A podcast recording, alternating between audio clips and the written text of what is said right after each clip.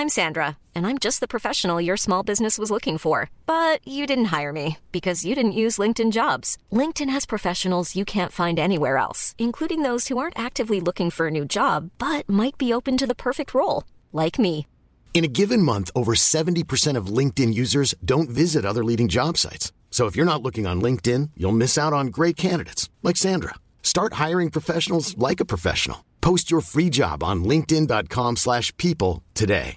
Mother's Day is around the corner. Find the perfect gift for the mom in your life with a stunning piece of jewelry from Blue Nile. From timeless pearls to dazzling gemstones, Blue Nile has something she'll adore. Need it fast? Most items can ship overnight. Plus, enjoy guaranteed free shipping and returns. Don't miss our special Mother's Day deals. Save big on the season's most beautiful trends. For a limited time, get up to 50% off by going to BlueNile.com.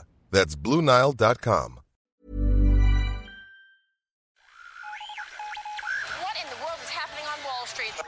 Economic indicators. Who knows where this is going to end up? To understand the economy, you have to understand human nature. This podcast is powered by ACAST. How you doing there? It is David. The lockdown is nearly over. Apparently, every time I turn on the telly now, the government is contradicting your poor fella, chief medical officer, and they're saying he's saying, "Ooh, let's not go back till August," and he's saying, "In actual fact, we're going back next weekend." But it does seem as if the lockdown has started to be lifted. Remember Jinx Lennon, gobshite in the house? Because there will be those people. John, how are you, my man? I'm very good, very good. Not bad at all. No gobshites in the house yet? oh, it's full of gobshites in our house. no, What's the crack? All good? it's all good. Yeah, but uh, you know the way things are going, and when you look around, the lockdown is over already. It you is know, over. It is over. Everybody is out and about, and in the in the scorching weather, like the likes of around here, Sea Point, Sandy Cove, Dollymount, jammers. Jammers, Jammers. jammers, jammers. Interesting. We're going to talk about scorching weather. Do you Oh, yeah. remember, do you remember you and I going down to Sea Point when we were young fellas, and I thinking that I had the same skin as you, and I got That's scalded right. And you ended up in bed for a week. for a week. I remember sun, that. stroke. Yeah. Reds are in Yeah. the sun. Blistered. Blistered, Jesus. blistered. No, it's funny around here. You see all sorts in Dún Laoghaire. Yeah. Again, what what I found really interesting is what's going on in the States and what's going on here and what's going on in the UK, right? Been watching it. So the UK is kind of atrophying. Yeah. Did he do this? Are you a Brexit? Are you a Remainer? And the whole thing is seen through the kaleidoscope of where you stand on this thing. So Brexiteers want to open up quickly. Yeah. Remainers want to remain in lockdown. It's exactly the same in the United States. Trumpians want to open up quickly. Democrats, liberals want to remain in lockdown. Liberals want to keep the health service front and center. The others seem to want to keep the course, economy or perceptions. And in America, it's thrown in with this notion of freedom and sovereignty and all that sort of Well, I was going to say that, that, like the whole American thing being up in flames is it's now boiling down.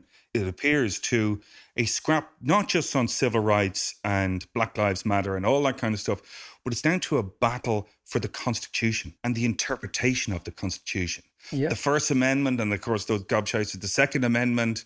Like, what is I'm glad to see that you're very tolerant. So the First Amendment's fine, but the gobshites to the Second Amendment. I'm glad to see you don't display your politics on this podcast, Johnny Boy. But you know what was interesting in the States was the fact that, and it's a really seminal thing, the American military may well be the people that protect the American Constitution over the president. And this you see in many republics. So, for example, Mattis, the former Yes, chief of yeah, I staff. was reading about that, Right, yeah. that's the first thing. But there was also a memo by the Navy, the head of the Navy, the head of the Air Force, the head of the Army, saying they would protect the Constitution. yeah. They omitted to say the president. They basically because the Constitution in the United States is higher than the president. of course it is. That's yeah. the whole idea. yeah. And it's quite interesting that if the United States, now it's interesting, we're going to be talking to a Pulitzer Prize winning photojournalist, Yeah. amazing woman called Barbara Davidson, a wee, wee bit later on, who actually got beaten up this week by cops, was in the front of the New York Times. I met her years ago. She's a hoot, very interesting woman. But the idea that the military upholds the Constitution is, I think, quite interesting because, in a way, it may well end up that the military are the block to Trump, who seems to have misdiagnosed the fact that he may well be commander in chief, Yeah. but the military have their own parallel universe. Yeah, no, I think I think you're right. And w- what was going through my head in the last while is that I was kind of worried that will America actually get as far as November third for the election? You know, it's going to be a long, hot summer. There's going to be a lot of scraps, a lot of rioting. It's not. I don't see it dying down anytime soon. And um, you know, could we end up with a civil war Well, of sorts? you know, there is a possibility that the election, I mean, it's a remote possibility now, but what happens in crisis, as we've always said, what seemed remote at the beginning becomes your central case. And what was your central case is totally redundant. That's what happens in a crisis. Yeah. There is a possibility that the American election in November doesn't happen Yeah, but because you have some sort of lockdown. But I mean, Yeah, but come January 20th or 21st or whatever it is, Trump is out regardless of an election or not happening. Well, what I think could be an interesting model for the United States, and I know it sounds weird because had we said this four weeks ago, you'd say that will never happen. But in Turkey, so the Turks under Ataturk, mm. I believe Kemal Ataturk was maybe the most interesting, certainly the most dynamic, certainly the most visionary leader that the world saw in the 20th century Oh, an right. extraordinary character, right? And he built this Turkish Republican constitution, which was based on science, on liberty, on democracy, on secularism, Hmm. on female rights, on abortion rights, all these things really early. He was a huge believer in the 21st century, in the 20th century. If you know what I mean? He was Yeah. a real visionary. Yeah, yeah. But the army, the Turkish army, became the holders of the flame, the protectors of the constitution. And when Turkey was going towards a revolutionary situation or any sort of situation that the Turkish army believed was against the constitution, they came in and they preserved order. It's like the Algerian army came in. I know this sounds really weird, mm. but in the early 90s to stamp out an Islamic revolution in Algeria. It was a vicious civil war, but it was the army protecting the constitution. Now we can It was like an early Arab Spring, was it? Precisely, but we can argue all about this. But there are certain moments when the army upholds the constitution over the politicians. The worst example, of course, is in Weimar Republic and Nazi Germany, where the army stood aside and allowed the Nazis take over Yeah. because they had this weird honor to the chancellor and the president. And of course, when Hitler took both chancellery and presidency, he became the boss. But what could be interesting, and I know many liberals would find this deeply offensive or at least uncomfortable, is the notion that the military is a ballast for sensible, common sense constitutional politics. And it might happen. It's a strange one, but it could happen. A coup d'etat in America. Not a coup d'etat. Well, it would be do- seen as that. It'd be it'd be spun like that. It would be spun like that, but more to do with who defends the Constitution more assiduously, the president or the military. And with Trump, I'm not sure the answer is that clear. Mm. Now, now that we've now that we've established ourselves firmly, the Dave McWilliams podcast on the side of military coups, okay, we can move on quite easily from that. But before anything else happens, we still need to get over COVID.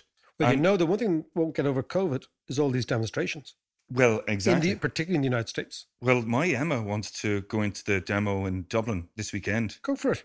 Oh yeah, no, I'm going to. But then, how do you combine a good old protest and social distancing? That's that's the problem. But I, I just love your kind of your look, your protest look. I've been working on it for It's a gonna while. Be very, you know, you know, you usually think, you know, protest look is these kind of angry, scrawny. Yeah, you just don't hair. cut it. You just don't cut I'm it. going to go in the suit. yeah, you should. But come here. I've been listening to a lot of people during the week and reading and all that kind of stuff as you normally do. But it almost feels like the way people are talking, COVID is some sort of time tunnel that we're going to end up back in the 80s. Yeah, it's. What do you like, think about that? Well, I mean, it is there. There, there, there is a sort of a Back to the Future sort of Yeah. uh, feel to it. Great Scott!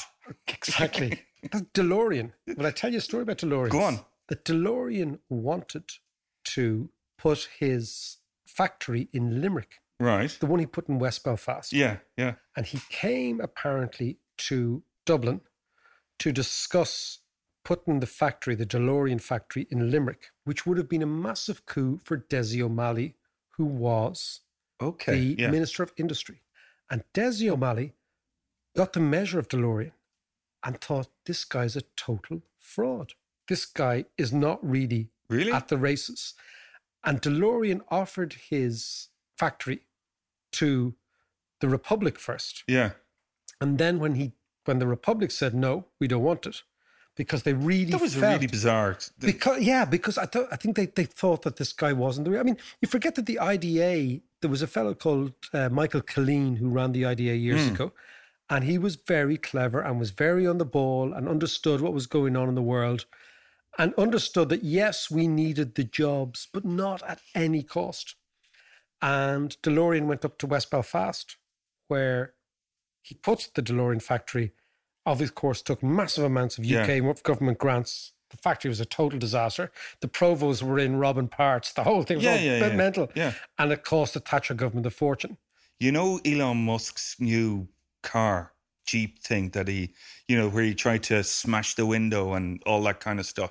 It looks exactly like a DeLorean, just a kind of a, a beefed up Has it DeLorean. got the wingy things as well? Yeah, I think it does, but it has that same shape. And, uh, and he just lifted the designs from DeLorean. Yeah, I, I mean, the jury's out on that fella. What did he call his kid? AZ1, 2B, Yeah, I don't know. Don't know. slap him around the place, man. Uh, but you're right about the 1980s thing, John. There is a strain in the DNA of Irish economics that is obsessed with the 1980s.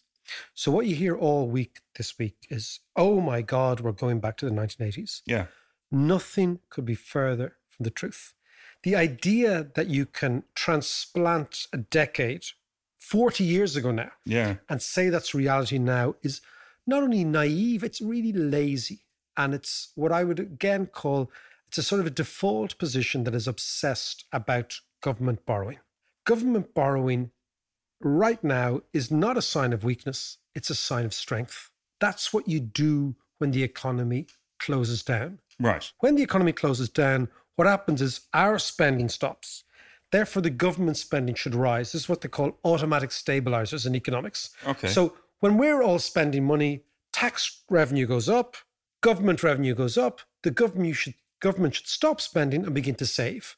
And when we're all saving, the government should spend. That's how the whole thing's. So it works Yeah. like like a piston, right? Yeah. The government spends when we're saving. Why are we saving? Because we're worried about the future and because this is now called enforced savings because we're not allowed to spend. So you've seen in Ireland and all over the world, there's a massive increase in what's called the savings ratio, John. People are saving huge amounts of money right now. Right. Now, when you're saving, you're not spending. Well, Remember this only the ones that are earning. yeah, In fairness. But in fairness, the government's the government giving 350 Yeah. quid a week, Yeah. everybody's earning, actually. Yes, Everyone's okay, earning. yeah. But everyone's earning state money. So this idea that when the economy is booming, the government saves and pays back debt. When the economy is recession, the government spends and incurs debt, Hmm. right? This idea that we're going back to the 80s is informed by people who are obsessed. Now, there is a generation of Irish economists who are totally scarred by the 1980s and by what they perceive as being the crucible, really, of economics, which was government debt and Irish interest rates and the exchange rate and bonds rates, etc. That's all gone. We don't have our own currency. yeah. We don't have our own interest rate. We don't have our own bond rate. What we do have is monetary policy executed by our central bank, taking the lead from ECB. So, in a way, we're just like Mayo in the Irish Republic. If you could imagine there was, you know, no, really, like Ireland is like Mayo. If you could imagine the, the Mayo economy for the ECB, for the Eurozone, we're like the Mayo of the Eurozone. Okay. Right. so, basically, now think of it that way, right? Now, the other thing is, this economy was unbelievably backward socially in the 80s, unbelievably backward politically. I've always maintained, as you know, John, that there is a link between personal freedom, personal sovereignty, and commercial expression.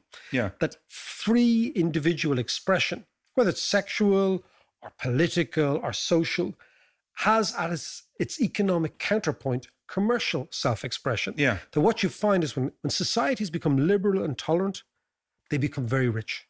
Okay. This is based on all the evidence we know, which is that once you allow people express themselves socially and sexually, you also allow the type of people who want to express themselves socially and sexually to express themselves creatively and to express themselves commercially.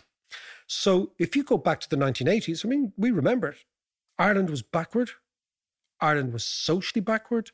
It was commercially backward. The economy was cut off from the rest of the world. Yeah. Look at right now. Our income levels are hugely higher. Mm. Our education levels are hugely higher. Our capital transfer, the capital transfer is this idea that the multinationals came in and profoundly changed the industrial structure here. Yeah. Not like you think of your brother Dickie working mm. in Intel for all these years. Yeah, yeah. Dickie was exposed to the highest level of managerial education in Intel. I yeah, think about sure. it. These, yeah, these yeah. are miles ahead of everybody else. People forget when the multinationals came in here, 99% of managers of the multinationals here are Irish. So those guys learned and those girls learned extraordinary stuff that wasn't there in the 80s. Education, which we- we have immigrants. In the 1980s, 450,000 people emigrated. We were among them. Yeah, we were amongst Yeah. Thanks, Billy Jesus. But you know what I mean? Like 450,000 people emigrated. In the last five years, net immigration into Ireland has been 120,000 new people arriving in here. Right. So the society is completely different. If you think about the savings levels of the country are completely different. The level of income of all classes is so much higher. So and also you think about globalization. Globalization didn't happen in the 80s. There was no globalization. yeah. We were totally dependent on the UK. Totally dependent on the UK. Now the UK is only 15% of our exports. Why, what was it in the 80s? It was, the 90s? No, sorry, at independence, it was 98%. Right. So maybe 2% went somewhere else, God knows where. and then we had the Great The Isle of War. Man. Then we, yeah, exactly. Then we decided to have a trade war with our biggest trading partner, which is not clever. Yeah. Because De Valera didn't read, he, he- he just basically didn't read the script. He wasn't a good economist, sure. He wasn't good at it. He was the worst thing. He was a good mathematician and a bad economist, which is almost always the way. That's why we Right, should okay. take we should take maths out of economics, right? because mathematicians mathematicians believe there's an equilibrium. They believe it all Right. can work, and there's not equilibrium. It's just, as we talk, this changing market. But when we joined the EU or the EEC EEC in at the time, yeah. '73, Ireland still exported seventy odd percent of everything to Britain. So we were basically Lancashire hmm. or Yorkshire. Right. just with a flag and an army Yeah. and a civil war in the north, just for the crack, Yeah. right? Just to do it, right? But if you now look at what's happened now, this society, look, Ireland's economy is like Connecticut with shitty weather. no, we're like a normal American state with bad weather, big American influences, big European influences, massive immigration, extraordinary levels of education. Yes, COVID's going to knock us back. But the notion will go back to the 80s. But in, in It's just scaremongering. Yeah, no, I, I understand that. But in fairness to them, though, I mean, you mentioned economic scarring and how it Yeah. can actually follow through Yeah. generations. And I know it's real. And it's really scary because scarring is this thing that they noticed in the United States that if you leave school or college during a recession, your income is always lower than people who leave school and college during a boom. That's an amazing thing. And it's because of your It pers- seems kind of logical, though, doesn't it? well, if, you know, you, you would imagine that if you were unlucky enough to come out in a recession, that over time it'll all equal out. But actually, hmm. what happens is your sense of yourself, your. Oh, ability to negotiate, Okay. your sense of your own worth in, in financial terms is framed when you're in your early 20s, which again is kind of difficult to appreciate, but it's the fact. So, scarring is a big deal in terms of this generation, which is why we need to get the economy going quickly. yeah. We will not get it going quickly if our analysis is wrong. If our analysis is we're going back to the 80s, well, then we might as well stop. And the reason is the following, right? In the 80s, we had our own currency, Mm, we had our own interest rate, yeah. we had our own exchange rate, and we had our own debt, right? So when the Irish government borrowed money, John, they had to borrow, we ran what was called a current account deficit. So we were spending more than we were earning Yeah. in the 1980s. Our level of saving was lower than it should be, right? So we had to get other people saving to keep the economy going. Yeah. That meant we had to borrow from outsiders. Every time we borrowed from outsiders, the outsiders thought, okay, those guys have borrowed, will they pay us back? Mm, they've got this sort of Mickey Mouse currency called the punt, which we announced in 1979. Yeah. In 1979, we announced this new currency and we tied to the Deutschmark and we said it would be as strong as the Germans. And by 1985, we devalued by 30%. Right? Okay. Okay. So, I mean, the surprise is we didn't devalue by more. But so then foreigners said, okay, well, they're paying us back in their Mickey Mouse currency. We know they've already devalued by 30% over the first five years of that currency Mm. or six years. So we're going to demand a higher interest rate from them Right. to protect us Yeah. from the currency devaluation. So once you start borrowing outside at a higher interest rate, it means your interest rates inside go up as well. yeah, of course. Okay. If you have interest, we had interest rates at 15% in the 80s. You cannot expand an economy at interest 50. Who will ever borrow anything at 15%? And then, of course, what happens is when you have those levels of interest, you get what's called capital flight because people with money think these guys are going to tax all this money. Right. So they take their money offshore. Do you remember those Ansbacher accounts and all Yeah, that? yeah, yeah. That was all that Yeah, stuff. too, yeah. And then people who can't take their money abroad because they don't have access to these things, what do they do? They don't pay tax. So you get this horrible combination of mad tax evasion Yeah. and capital flight. Yeah. Yeah. That's the Irish story from the 80s. But so so are you saying then that if we keep talking about going back to the 80s and stuff, it might actually have a detrimental effect on our multinationals that are living here and we we experience more capital flight. well, no, I think what it would do is it would frame the discussion in the wrong way, right? We have to have a discussion about the economy. We have it every week on the Yeah. podcast, right? But we need to understand what we're dealing with, right? And what we're dealing with is an economy that is really quite sophisticated, really flexible, and has an amazing opportunity to come out of this downturn. For example, I'll just give you figures, right? This week alone, the tax revenue of this state comes in. Something extraordinary happened this week. Yeah, the tax revenue of the private sector, us, has Yeah. fallen. The tax coming from multinationals has gone through the roof. Oh really? So what we're seeing is an internationalization of the Irish economy because the multinationals, like all the pharma industry, Yeah. doing well. All the services industry, all your Googles, your Facebooks, they are growing at the Right. moment. So what we're But are we, are we still taxing them properly? Like but when we before. when we do, when we do, and we will do, yeah. and I actually believe we should do this tax for equity idea, which we talked about Yeah, uh, in yeah. the past. But we need to frame the discussion in an adult way and harping back to the 80s because that's all you know, because you're an economist of a certain Yeah. generation, Yeah. only serves to muddy the waters, to put fear into people who have a legacy effect. Oh, yeah, I remember my brother emigrated or my uncle emigrated Yeah, or whatever like that. And in fact, this economy is not only not going back to the 80s, but has a much better chance of expanding after COVID than almost any European economy. And that's what we should keep focused on. you know, we, we've been talking about the money that's been made available by the ECB. So, who in Europe is actually claiming that and borrowing that money? Well, you know, if, if we're afraid to, you know what's the amazing thing is? You know where most of that money is going for business grants? You know that? It's going to Germany. really, The Germans are the ones who they were who need it least, Yeah. but they're actually doing it most because they realize, shit, the money's there. Yeah, Let's go and just get grab it. it. Yeah. Yeah. so that's quite interesting. Look, as I've said before, the issue is Italy. Yeah. Italy is the issue. The European fears that Italy defaults, then Salvini comes in and they have a crisis. Italy gives us, I've said it before again and again, and we maybe conclude this bit here. Italy gives us cover to do whatever the hell we like and to go to the ECB with whatever project, whatever infrastructural project we like, and give them IOUs from the Irish state, and they will give us free money.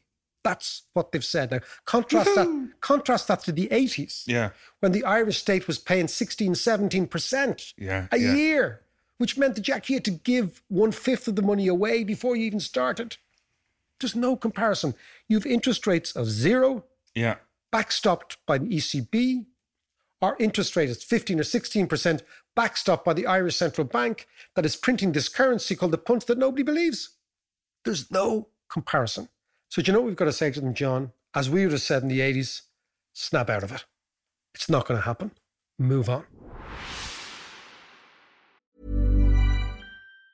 If you thought the only way to get a more defined jawline with natural looking results was through surgery, think again. Juvederm Volux XC is a non surgical injectable gel filler that improves moderate to severe loss of jawline definition and can help you achieve natural looking results with little downtime. Even better, this improved definition lasts up to one year with optimal treatment. No maintenance required. Improve jawline definition for a smooth, sculpted look with Juvederm Volux XC. For important safety information and to find a licensed specialist, visit juvederm.com. That's J U V E D E R M.com. Not for people with severe allergic reactions, allergies to lidocaine, or the proteins used in Juvederm. Common side effects include injection site redness, swelling, pain, tenderness, firmness, lumps, bumps, bruising, discoloration, or itching. There's a risk of unintentional injection into a blood vessel, which can cause vision abnormalities, blindness, stroke, temporary scabs, or scarring. Talk to a licensed specialist to find out if it's right for you. Hiring for your small business? If you're not looking for professionals on LinkedIn, you're looking in the wrong place. That's like looking for your car keys in a fish tank. LinkedIn helps you hire professionals you can't find anywhere else, even those who aren't actively searching for a new job but might be open to the perfect role. In a given month, over 70% of LinkedIn users don't even visit other leading job sites. So start looking in the right place. With LinkedIn, you can hire professionals like a professional. Post your free job on linkedin.com slash people today. Hey there, it's Michelle Norris. I'm host of a podcast called Your Mama's Kitchen. When I travel, I'm usually looking for a way to find a taste of home when I'm not at home. And one of the things I love to do when I am at home is entertain. And Airbnb allows me to do that. When I was in California recently, I rented a house that had a great kitchen. And when we were sitting around the table, we we're all thinking, we're in someone else's house. Someone could be in all of our homes as well. If you have a home, but you're not always at home, you have an Airbnb. Your home might be worth more than you think. Find out how much at airbnb.com/slash host.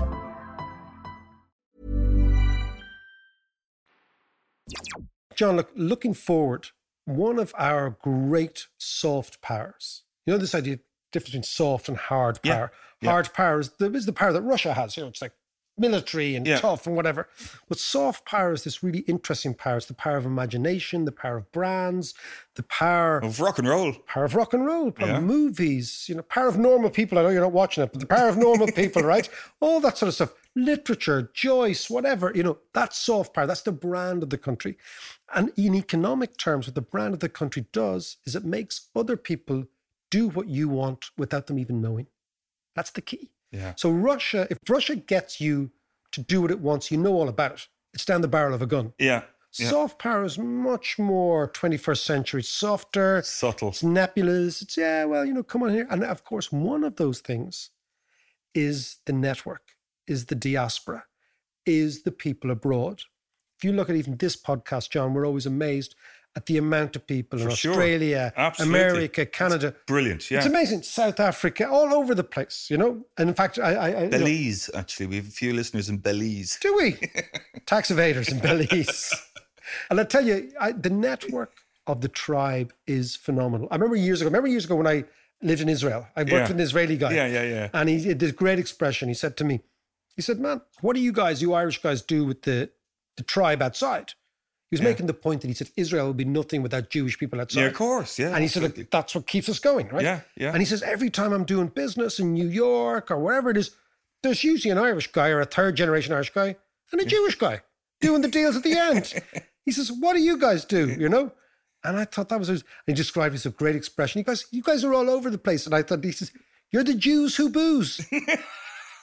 That's really Isn't good. that great? but he, his point was, you have a great network of your diaspora Yeah.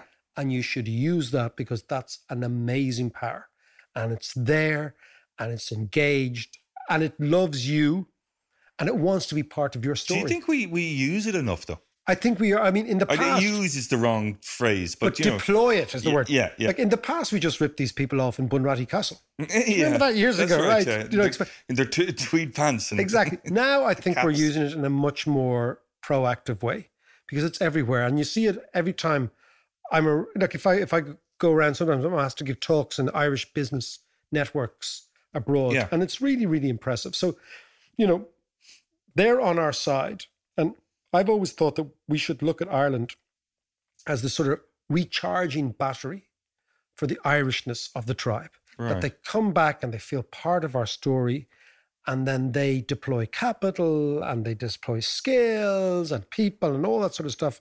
And it's really, really interesting that our Schumpeter slot this Go week on, yeah, yeah. will be a rather exotic slot because the, the diaspora can be found everywhere, even in the jungles of Sri Lanka. Let's go to it.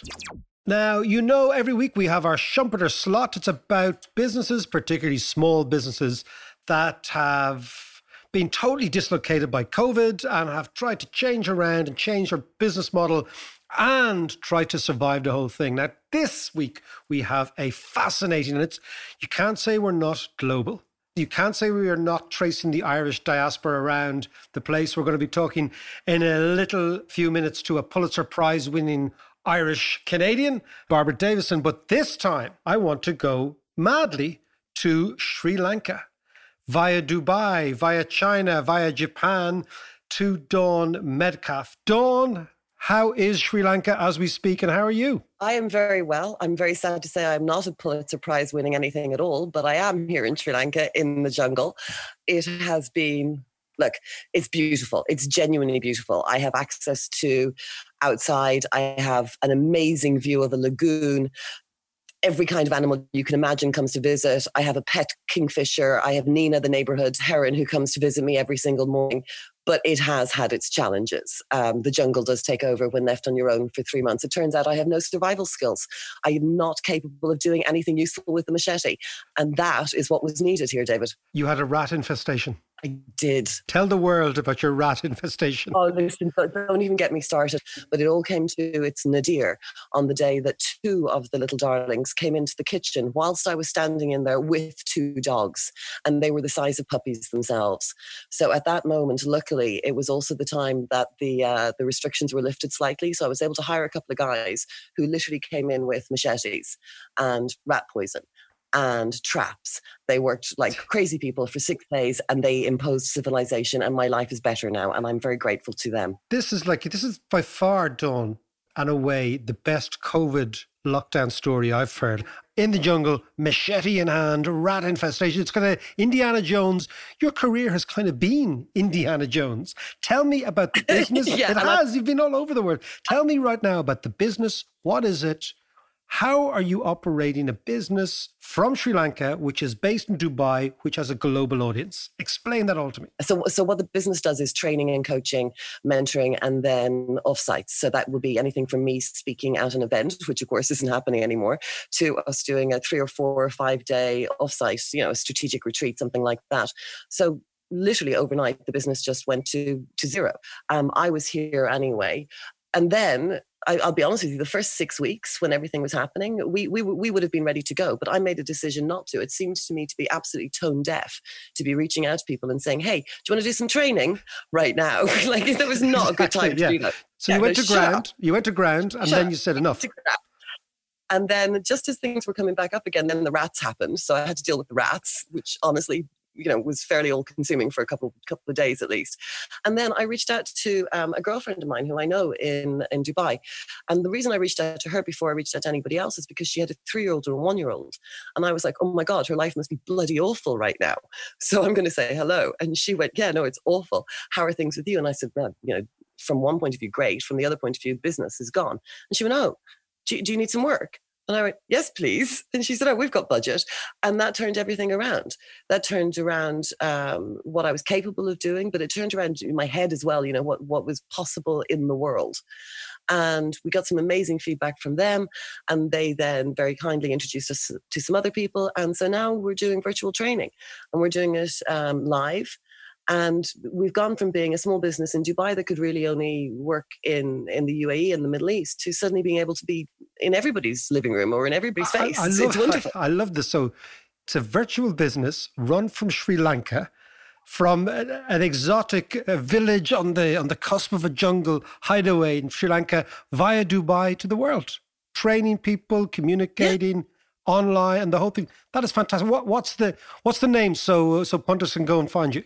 So the best way to find us is to go to, and I'm dreadfully sorry that I have an eponymous website, but I do, is to go to dawnmetcalf.com and um, you can sign up there to to our, our newsletter. So there you get loads and loads of free resources. We send out loads of free freebies all the time. And also we'll keep you up to date with the new school that we're launching, which is called BBB, Build Boost Boss. So build your career, boost your presence, and be the boss of yourself. Which, because that's what it all comes down to, right? It's all down to being able to manage ourselves before we can manage other people. So that's where we are with that. Dawn, listen, best of luck with it. And uh, you were at the Irish Network, the business. Actually, the Irish Business Network was where you started, wasn't it? In Dubai. The Irish Business Network. So the day that I started my business, I got my business cards printed and I walked to the Irish Business Network and I went in and I was like, hello, bejesus Bagarin, how are you lads? And the very first person I met was a guy who hired me at the end of that week, and his business is still one of our clients 10 years later. So, yeah, a big fan of the Irish Business Network. Fantastic story. Listen, take care of yourself, watch the rats, and uh, I hope you get so out of much, there. David. See you, Don. What we were talking about before we spoke to Dawn was about the Irish network, the diaspora. Yeah. And she kind of sums it up, doesn't she? She absolutely sums it up, you know, absolutely sums it up. And so, I mean, John, the network is amazing and it's there and it's real. And these people are part of our story and Yeah. we are part of their story.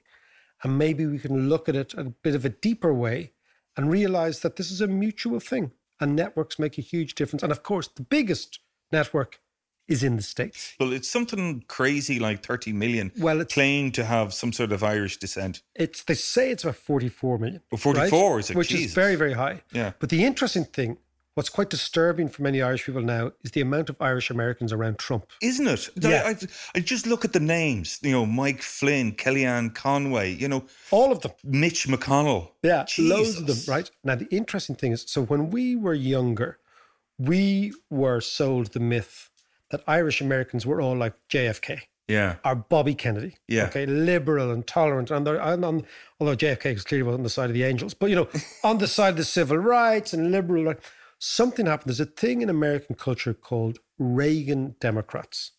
And they were Democrats who were dyed in the wool Democrats, working men, Yeah. school teachers, blue collar workers who flipped into the Republican Party, which is always WASPs. They hated us. I mean, they, we set up the Democratic Party. Yeah. Carnegie Hall, all that's all Irish. Tammany Hall, all that's all Irish stuff. But in the 1980s, the Reagan Democrats flipped, and they were Democrats who voted Republican for the first time. And a significant, significant amount of them were Irish Americans. And what you've seen in the last 30 years has been the gradual Republicanization of Irish America. Yeah. And it's reached its apotheosis with the Trump administration. Think about all the Fox News guys. Mm. Yeah. You know, who's the guy who was fired? Bill O'Reilly. Bill O'Reilly. Yeah. All those guys. Yeah, Hannity, O'Reilly. These are paddies. I know, I know. I, I, I hang my head low. I've got a load of cousins, as you know, in, in the States. in Ohio, isn't it? Uh, a, a bunch in Ohio. Uh, they're so anti-Trump, which is great. But I also have in California. I've Pat. I think you've met Pat. I have before. met Pat. And Pat, Pat will be listening to this. But Pat voted Republican. He voted Trump. But I think he's changed his mind now. And I think that's this is an interesting thing that's happening now is that a lot of those Republicans are now flipping back to, and it's not necessarily flipping back to a Democrat. It's just It's anybody just but Trump. Yeah. well, I mean, I mean, we, we've always said how the, the right seek converts and the left seek traitors. Exactly. Yeah. But I think this time around, because of what's happening in America right now, and because of the race war and because of his performance and the way he incites the fucking Egypt in front of that, you know, with the Bible upside down. Yeah. Upside down. You feel at least put the book the right way, man, right? I think lots of and people. it wasn't will- his. you know, in the past, people, Republicans held their nose and voted for Trump because Yeah. they wanted power. I'm not sure that your cousin Pat and those people can stomach Trump anymore. I don't think so. So let's go to the States Great. and let's get a view on what's happening right from the street. Now, about 10 years ago, maybe a wee bit less, I was invited to speak at a thing called the Google Zeitgeist, which is a Google sort of conference festival. It was somewhere, Scottsdale, Arizona, somewhere I'd never been before in my life. Very, very strange collection of individuals. But one person I met there is an extraordinary person. Barbara Davidson is a Pulitzer Prize and Emmy award winning photojournalist, photographer. She also happens uh, to have an Irish as well as Canadian passport where she was born in Montreal. And we had a total hoot and we were chatting and I was going to bring her back to the Dalkey Book Festival and we are going to have a photo exhibition and all those sort of things, but we just never got it together. Then it was the other day I was online and I saw the New York Times headline and there was a Pulitzer Prize winning, Emmy award winning photojournalist and her story was about getting assaulted by the cops in LA during these protests in the last couple of days. She is on the line now from LA. Barbara, how are you? I'm well. Thank you for having me. Not at all. Not at all. Listen, it's lovely to hear you. Listen, I was li- watching the New York Times. What happened? Oh my gosh. Well, as you know, after the killing of George Floyd by the police in Minneapolis, it has sort of woken up the entire country, and people have been marching and protesting for the last week. And in Los Angeles, uh, we've had thousands of people take to the streets, and there's been a lot of really fiery clashes between the protesters and the police, and and and people inside the crowd who are just there to disrupt, right? And so, uh, the day that I was assaulted by a police officer, I'd say about 20 cop cars had been burned. And uh, I was leaving one area that was sort of a relative safe area where I was working went around the corner and the police line started to sweep the street. So that means there's cops from one end of the road to the other and they march together and they move everything in their path. And I said to the gentleman after he screamed at me to get the hell out of the way, which I was out of the way, it's not like I was in his way. Uh, I said, Officer, I'm a journalist. I'm just photographing you sweeping here. And he said, Get out. I don't give a damn. Get out of here. And um, so I showed him my press pass. I said, "Sir, look, I'm a journalist. I, I, you know, I'm covering this." And he proceeded to, to, you know, yell. And so I thought, whatever. And I turned away to ro- walk away from him. So I had my back to him. And he took his baton and smashed me in the back and sent me flying. He literally lifted me off my feet. And I went crashing to the ground. And a photographer friend told me that I hit the back of my head on a fire hydrant. And you know, very, very luckily, I was prepared that day for an unruly possibility, and I had my helmet on and my goggles, uh, protective gear. So I was just lying on the ground, and uh, these wonderful protesters picked me up and scooped me up and just took me away. And then I just went back into journalist mode and started photographing a car that was on fire at the end of the street. Now, tell me, Barbara, like you and I have been chatting about the States and we're chatting about, you know, you being back in Ireland and all that sort of stuff. You've you've won the highest awards in photojournalism that there are. Right. You've seen things, you've traveled around, you've covered Afghanistan, Congo, Israel, Gaza, Kenya, China, Somalia. You know, you've you've done it all. What is going on in the mm-hmm. States, in the police force in particular? What do you think the orders are? Why do you think it has become, the LAPD has become so militarized so quickly? Well, you know, I think uh, there are several factors when you have a president who says that the press are the enemy of the people. I think that gives a free pass for a lot of people who believe that. I think that police departments around the country are becoming more militarized. I think democracy is, we are witnessing the erosion of democracy at this moment because journalists are being attacked. Now, we have never seen journalists in this country being attacked like we are at, at this time. Journalists, it was just declared that one of the most dangerous countries in the world for journalists to work is the United States. Now, That's I have never, that is extraordinary. I have never seen that. I have never seen that. I read that story yesterday and was absolutely shocked. But uh, organizations are tallying up all the incidents and the assaults against journalists. And uh, there have been hundreds.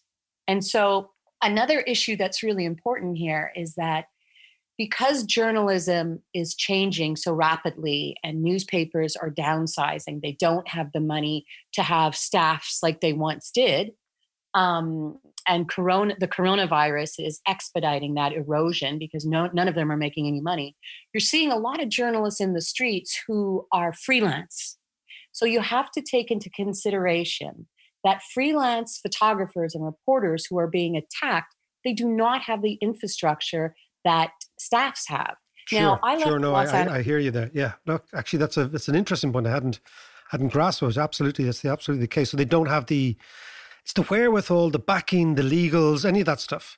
That's right. So it's much more challenging to go out as a freelancer and cover these stories. One, you can get coronavirus. Two, you could get your head smashed in.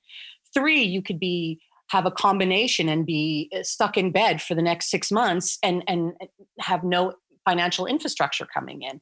So I think these are really important issues that need to be brought to the forefront to sort of help the public understand uh, what is happening with journalism and what is happening with journalists. And I think it's sort of a lethal perfect storm that's playing out in the streets right now in terms of these militarized policemen, a president who stages photo ops outside the White House holding a Bible and has all the protesters, peaceful protesters, uh, literally uh, shot with rubber bullets to get out of his photo op. You know, it's it's a very fascinating time, and I have never seen anything like it. Now, Barbara, like your work, you know, your the, the seminal work where you won your Pulitzer was about gangs, gang violence in LA. You've been you've been looked down and dirty with very, very poor, very marginalized, very dangerous people, people who've done extraordinary things. You know, what is I mean you've seen you've seen urban life in the United States up front. What's your sense of where the States is now? Well, I think people are tired of the inequality that's been playing out in the streets for decades. I think people are tired of the racism that they've experienced for hundreds of years here. I think people are are, are tired. You know, um, this notion of the 1% that have all the wealth in the United States, that's legit. And you have marginalized communities that do not have the most basic of infrastructure in terms of any kind of commercial infrastructure. A lot of the communities are food deserts. Uh, a lot of the children are going to schools that have very poor quality. They're offered very poor quality education. And so people are angry they're uprising they want to have the right to a fair and just life like everyone else has and the you know people that they see the white people mostly and i think that this is a really important critical time and what's different when, my, when i'm hearing from african american communities they are saying what's different is this time uh, white people are really embracing this movement and they are standing side by side with black people and they are doing this movement together. And that's different and that's critical. And that's really important. And the mayor of Los Angeles has just said that he's going to divest part of the police budget and put that money into marginalized communities. Now, how he's going to do that, I don't really know. But that's a huge step, huge, huge step. It's very brave of him to do that. And tell me, what's the feeling like on the street when you're marching, when you're there? when you can smell tear gas, when you know that these, these well, cops chaos, are rubber bands. Yeah, yeah. What, what, just explain that to me because I'm watching on Twitter, I'm watching on the telly. I don't get a feel for it. Well, I will tell you on Sat. Here, here's exactly what's happening. Last Saturday, the police did not have control of the looters, the protesters, and it was chaos. It was absolute chaos. They were firing rubber bullets into large crowds of people who were protesting peacefully. They were the, the police felt very agitated. They felt very uh, out of control. And what was happening, there were thousands of peaceful protesters, you know, just exercising their right and their freedom of speech. But there was a portion of that population, I would say a small por- small portion that were disruptors and they were there to create an opportunity to loot. Okay, we've had almost every single bloody store uh, looted in the city, and the this police. Is a, this is in LA. Yeah, Yeah, yeah. okay. Downtown, downtown Los Angeles has been looted. Hollywood has been looted. I've heard some of Beverly Hills has been looted. Most of people, most of the storefronts in Los Angeles now are boarded up with wood. So the police didn't have their tactics down. They didn't know how to handle what was happening. But they've they've slowly figured out the tactics of the looters.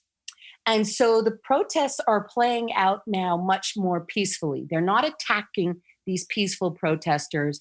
They're sort of lasering in and going after the looters. They're actually following them because in Los Angeles, they also police here by helicopter using infrared. And so they're following the protest. They're, they're following Yeah, they're the following the looters. looters around and they can identify them. And is that yeah, changing by the a helicopter. is- but is that changing is that changing the the vibe on the street for the protests then? Yeah, it is. It's a lot nicer now. And it's a- and It's a lot and the less violent. protesters are the protesters are turning on the looters because they don't want them there. They, I have, you know, I've covered a lot of stories in my life, and I've always been yelled at at some point or another from someone. But the the protesters have been so kind to me. It's the police who have been nasty, which is a different experience. Uh, so the protesters are wonderful. I have to say, I feel for them. You know, they have been beaten, they have been fired upon, they have gotten rubber bullets in the forehead, they have been pepper sprayed.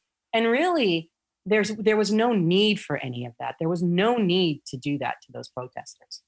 And Barbara, can I ask you a- about photojournalism, right? Because journalism is all about telling stories, creating images in people's heads, but through the written word, the spoken word, and through the image. What is the role? You know, again, I come back. You know, you you you've you've won two photographer of the year, international correspondent of the year, all these awards you won. What do you think is the essence of photojournalism? Well, I think a photograph actually takes a reader into the scene of what's playing out. It helps them feel what's happening. They, they can they can emotionally connect through a photograph, which is extremely important. And let's be let's be honest here.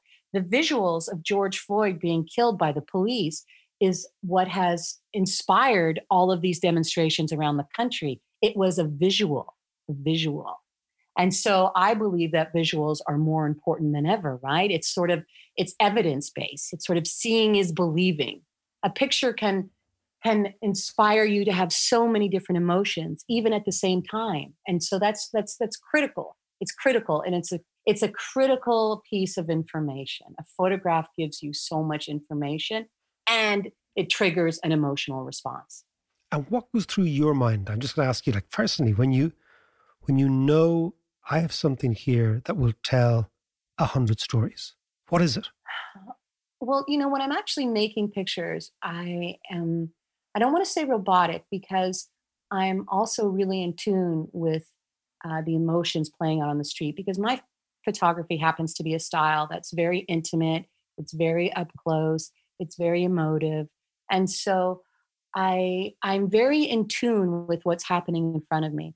And it's then when I come home and I look at the take and I edit the pictures, that's when I really can tell if I've succeeded in my work on that particular day, if there's some sort of emotional connection that I feel to the images, because I know if I do, other people will as well, right? So I'm always looking for that that connection, that image that will draw either empathy or anger or happiness or sadness. I'm always looking for something that will connect because as a photographer, if you don't connect with anybody, your pictures aren't saying anything, they're not doing anything.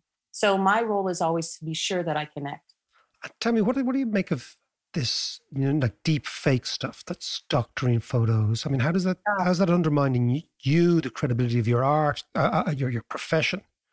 I mean, I think it undermines it undermines the entire uh, journalism profession. I mean, you have this notion again with the person who's at the top of the you know the person who lives in the White House who's decrying that this is all fake news and the New York Times is fake news and this is a fake photo and um, you know it's a very dangerous time because when you erode the work and the role of journalists, you erode democracy. And that's what this country uh, is all about, right?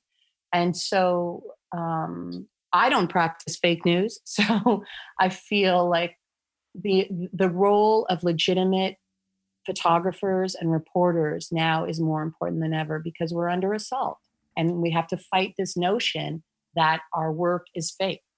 Now, Barbara, I know you're about to go out in LA onto the streets to, to, to try and capture some of that emotion, empathy, anger, sympathy. If you look back at the, the great canon of photojournalism, what do you right. think? Is there one sort of standout photo that captured a moment, that explained to the world what was going on, that changed the course of history? You know, that's a really good question because uh, a lot of us photojournalists, we, we talk about that amongst ourselves. And um, I would say that Nick Ut's photo of the napalm girl running down the street in Vietnam after being burned alive, literally, I think that that is the most powerful and most iconic Pulitzer Prize winning image um, ever made. There have been million, you know, lots of other really powerful photos, but if you were asking me to point to one image, um, that's the photo I think comes to my it comes to my mind, and I think it would come to the mind of a lot of people. You, you see, there are a lot of Pulitzer Prize winning images that people would never know, right? But yeah. Nick Ut's photo of the napalm girl I would say almost everybody is familiar with that photo uh, of a certain age. I mean, but wouldn't you? It's extraordinary when you just mentioned it because I can see it now and I can see it's her brother and sister on either side of her and she's crying and you can see the backdrop and you can see the jungle behind them and the fires behind them. I mean, I can I haven't seen that photograph for years, but I yeah. know it. And I exactly. know you know, it's extraordinary. Well, listen, Barbara, I hope to see you in Dublin at one of the right. cousins' weddings. I know there's two cousins' weddings that were cancelled. Right. I'll, I'll listen. I tell you what we'll do. Let's stay in touch. This was really fascinating. Be safe out there. We might have you back on the podcast if you'll take a call for us. And uh, absolutely, absolutely. I'll see you back in Ireland very soon. Yes, I'll be back in Ireland for 2021. And you know, I have two I have two cousins' weddings to get to. And you know what is so funny? I have to tell you, this is so weird. I don't know why this happened. I had a dream last night that I was having a Guinness. And I was so thrilled because I was having the Guinness in Ireland because it's the only place where they have real Guinness. Barbara, you're absolutely right. We're going to have 10 of them when I see you next. Take care of yourself. Okay. Well, I reckon black points matter. That's bad. I no, know that's good. bad. That is good. That is good. so, what is interesting though in all of that, Mac, is what really worries me is how the media has been totally undermined, particularly in America. You know, every story is being twisted and every story is being spun out of all recognition. And, you know, I, you're big into Twitter. I've gone into Twitter recently and it, I've noticed you're, you're yeah. you've got the enthusiasm of a novice. I, I, do, don't I? I do.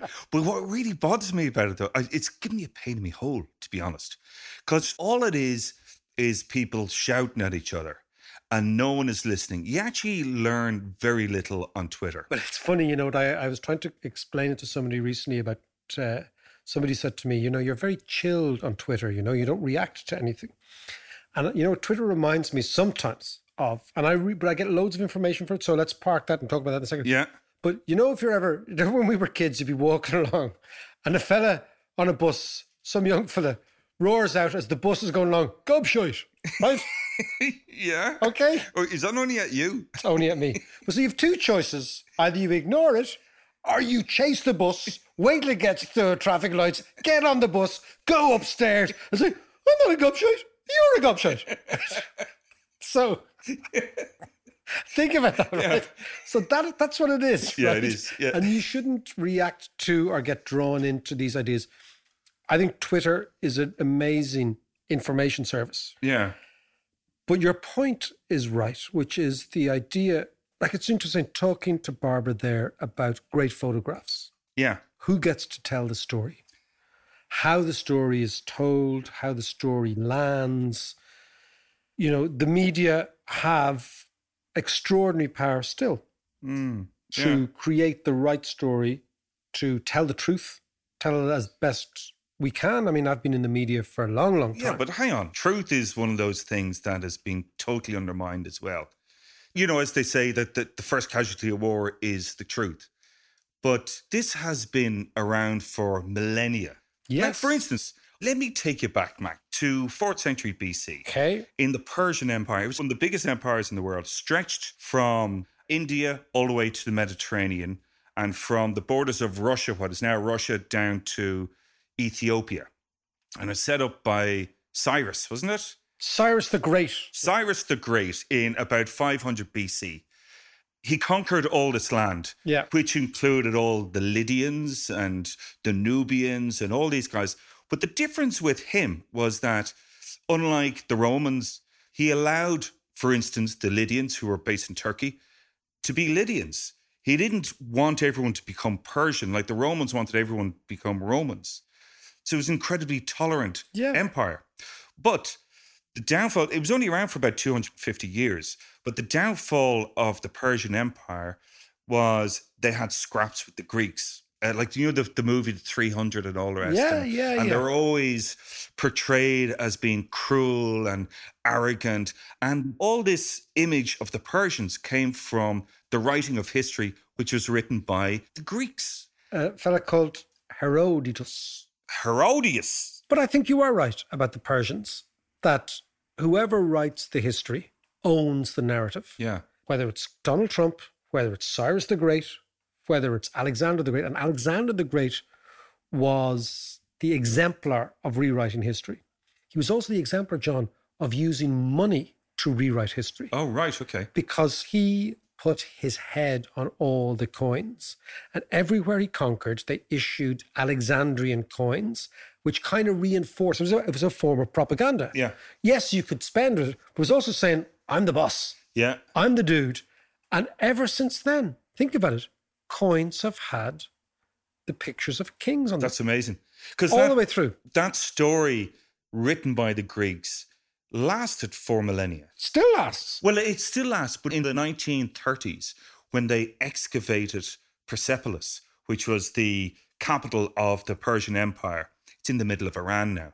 And we're talking about pictures with Barbara Davidson there. Exactly. Um, like who tells the story and how do you tell it? Exactly. And in Persepolis, they found all these beautiful, really detailed reliefs of all these people coming to Persepolis to make offerings. And the thing about the Persian Empire, it was the complete opposite to what the Greeks stated that it was. They stated what it was. Look, I'm going to say something which sounds unusual here, but the first thing is for the vast majority of recent human history, Yeah. post urban humanity, yeah. the idea of nation states is very, very new. Very, very new. In fact, the proliferation of nation states in the 1950s was phenomenal. That's when nation states were created at the end of empire. Right. And most empires had to be, by their definition, benignly tolerant to different races in order to survive, because that's how you keep everyone on the straight and narrow. Yeah. So it is. A, so maybe the Persians were not that unique. Maybe they were actually the model that lots and lots of people took from. But what is now fascinating is that empires do ebb and flow. They peak and they trough. You do get a feeling that the American empire is peaking and beginning to decline. You Yeah, do get a feeling absolutely. that these riots are part of an overall narrative, an overall story, that they're almost like punctuation marks Yeah. In a sentence, which leads into a paragraph, which leads into a chapter, which is the decline of an empire. And that's when empires kick out. And the interesting thing, John, is they first kick out against foreigners and then they kick out against themselves. And that's one to watch. This one's for Patreons, and if you're not a Patreon, sign up now because we have a new addition to the podcast, which comes from lots of people asking me questions every week on Patreon about various things in the economy and the society, in finance and economic history, etc. It's called Ask Mac, and it's basically your chance to ask me the questions and then us to have a dialogue and a chat and a conversation together. So you can find it at patreon.com forward slash David McWilliams, Ask Mac. Looking forward to chatting to you.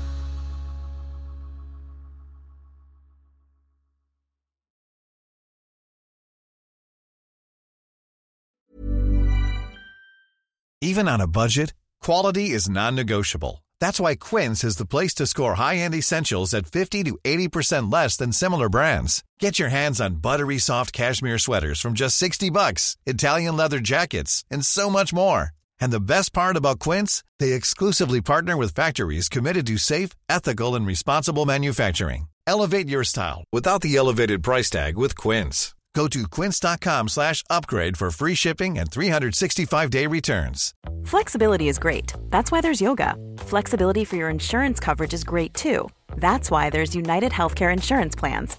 Underwritten by Golden Rule Insurance Company, United Healthcare Insurance Plans offer flexible, budget friendly coverage for medical, vision, dental, and more. One of these plans may be right for you if you're, say, between jobs, coming off your parents' plan, turning a side hustle into a full hustle, or even missed open enrollment. Want more flexibility? Find out more about United Healthcare Insurance Plans at uhone.com.